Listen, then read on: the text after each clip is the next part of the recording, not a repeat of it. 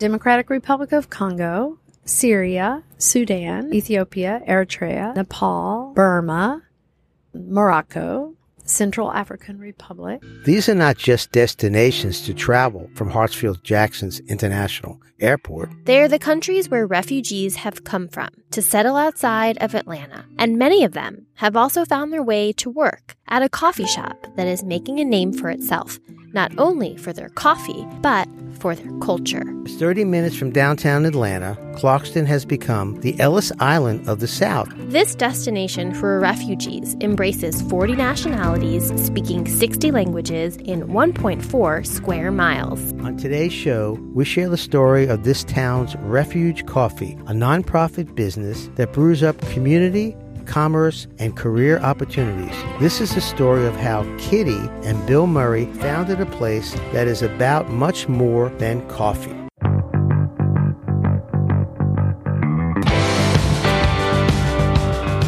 From Atlanta, you're listening to Peach and Prosperity.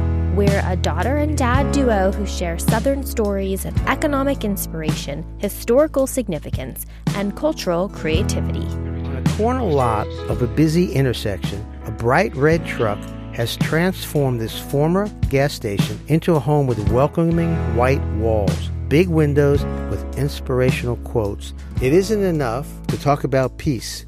One must believe in it. And it isn't enough to believe in it. One must work at it. Eleanor Roosevelt. Pick up Americano, right? When you order a drink to go, your cup is given to you in a sleeve that reads As you enjoy this drink, you are providing a living wage, quality job training, and mentorship for a resettled refugee who lives right here in Atlanta's backyard. My name is Ali Muhammad.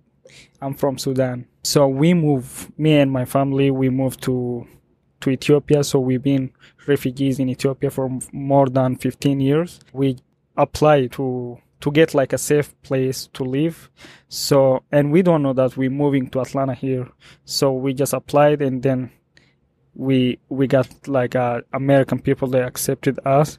The process, it took us between two to three years. Uh, they helped us and we came here. As a member of the Refuge Coffee team, Ali brought his mother's love for coffee with him to his work and the training program has taught him to not only perfect his cappuccino making skills, but his English. So my favorite is uh, the job training. Job training is it teaches us a lot. Yeah. So first, when I start working here, I just I speak English, but not not pre- not good, like broken, really broken English. So here in a job training, we just, they teach us how to speak and they teach us how to communicate with others. Ali is just one of the many employees that makes Refuge Coffee feel like a big family business. Our model is that um, more than half of our full time employees are resettled refugees. Most of them are. And seven of them are trainees. So they come to work for us full time, living wage, hourly job for one year. And during that one year, they have on the job training, on the job training. So they really do become great baristas if that's what they wanted to do. There's two to three hour job training class that goes on every week. We have a person who does all that training and we eventually wrote our own curriculum. And they're only with us for a year, which is hard because we feel like family. And when they go, we're just so sad about it. This big idea began with a simple philosophy of getting to know her new community. My husband and I moved to Clarkston and we moved here purposefully. We wanted to live in a community that was diverse, like economically and, er, and all kinds of other ways. And we didn't even have a plan for that. We just knew that's where we wanted to live.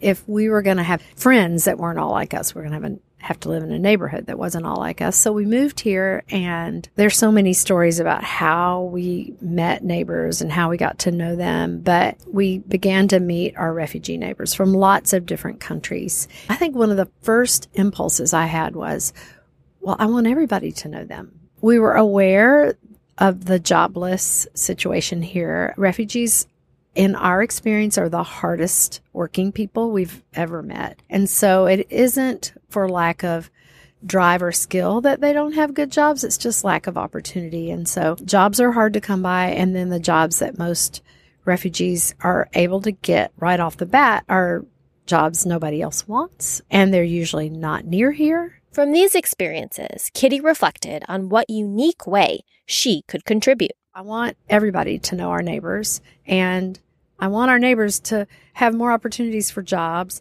And then I wanted a coffee shop nearby because I work in coffee shops a lot and I just love coffee. And so all of those thing, three things together sort of converged through conversation. One conversation in particular with a 90 year old friend made a major impact on her.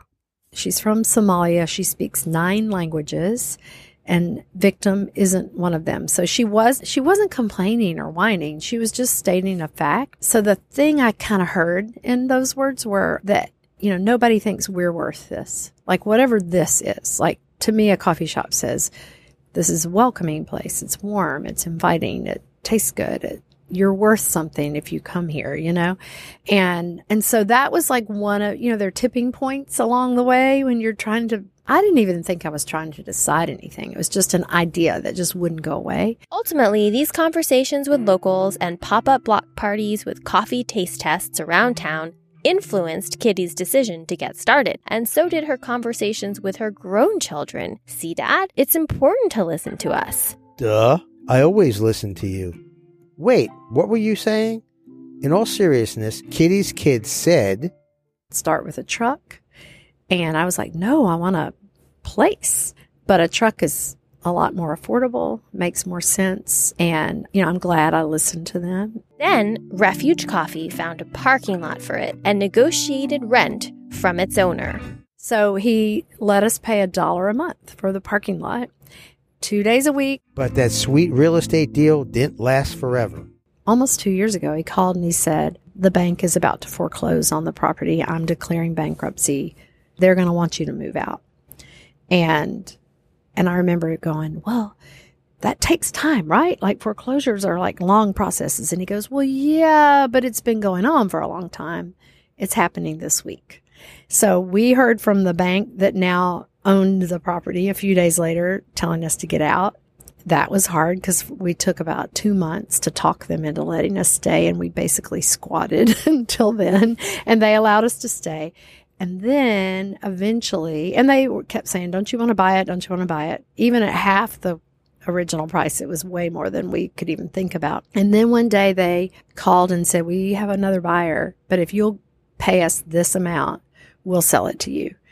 And it was more than we had, but we decided And they raised the money to turn their dream of owning that spot into a reality. Now, in addition to this coffee truck stationed on the corner of East Ponce de Leon Avenue, Refuge Coffee travels around Atlanta to share their drinks and stories with businesses like Atlanta United, MailChimp, the film business, and many more. Walking Dead, Stranger Things. Queen Latifah's had us come several times. And what's so fun to me is I almost never go, like probably never. A lot of our, and so Leon will often say to new trainees, you will meet more famous people this year than she has ever met in her life. I love that we're giving that kind of fun opportunity. So we have a revenue stream from our business that our refugee employees run. And up until middle of last year, it was about half of our income and the other half was donations. And we need those donations for just for sustainability, to grow, to use this space well, because we do a lot of events here and just for the community, but also in order to provide the training we want to provide, to pay the living wage jobs, all of that. And then, the, uh, so half is donations, half is earned revenue, but we just the scales and it's two thirds earned and one third donations, which is, we think is a huge win. While working at Refuge Coffee Company, the employees learn more than just how to make coffee. It helps prepare people for the citizenship test, which most of our employees have quite a few years before they would qualify for that, but we help them get ready for that. what we do is towards the end, we tailor it towards what they want to do next. So we provide a mentor in the field they want to go into. So, like one of our trainees is about to start at Georgia State, and we're so proud of her. And a lot of refugees have interrupted educations. And so getting into college here is just hard. So there is a curriculum, there is a there are tests and some measurable things, but there's also like just more relational things. And the thing that we have noticed is that when trainees leave us, they have this vast network of American friends. And you know how that is. Like your next step in life usually involves who you know. And when they graduate, they take those skills in many directions including several alumni who launch their own businesses to support their community.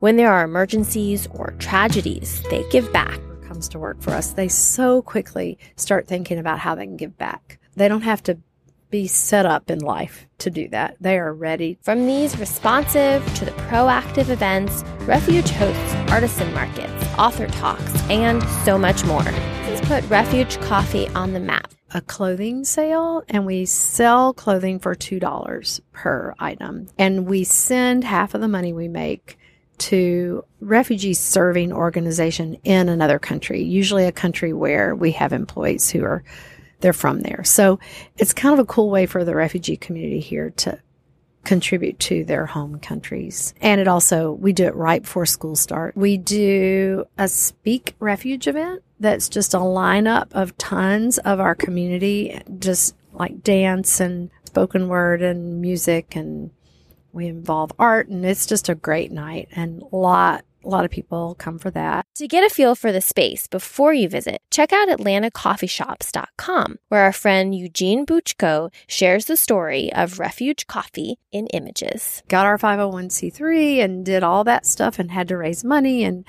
all of that was very scary and it's still a little scary, but it's so fun. Like it has been just so fun. Thanks for listening to Peach and Prosperity. If you like what you've heard, give us a review. And special thanks to Ponyly for the background music in this episode.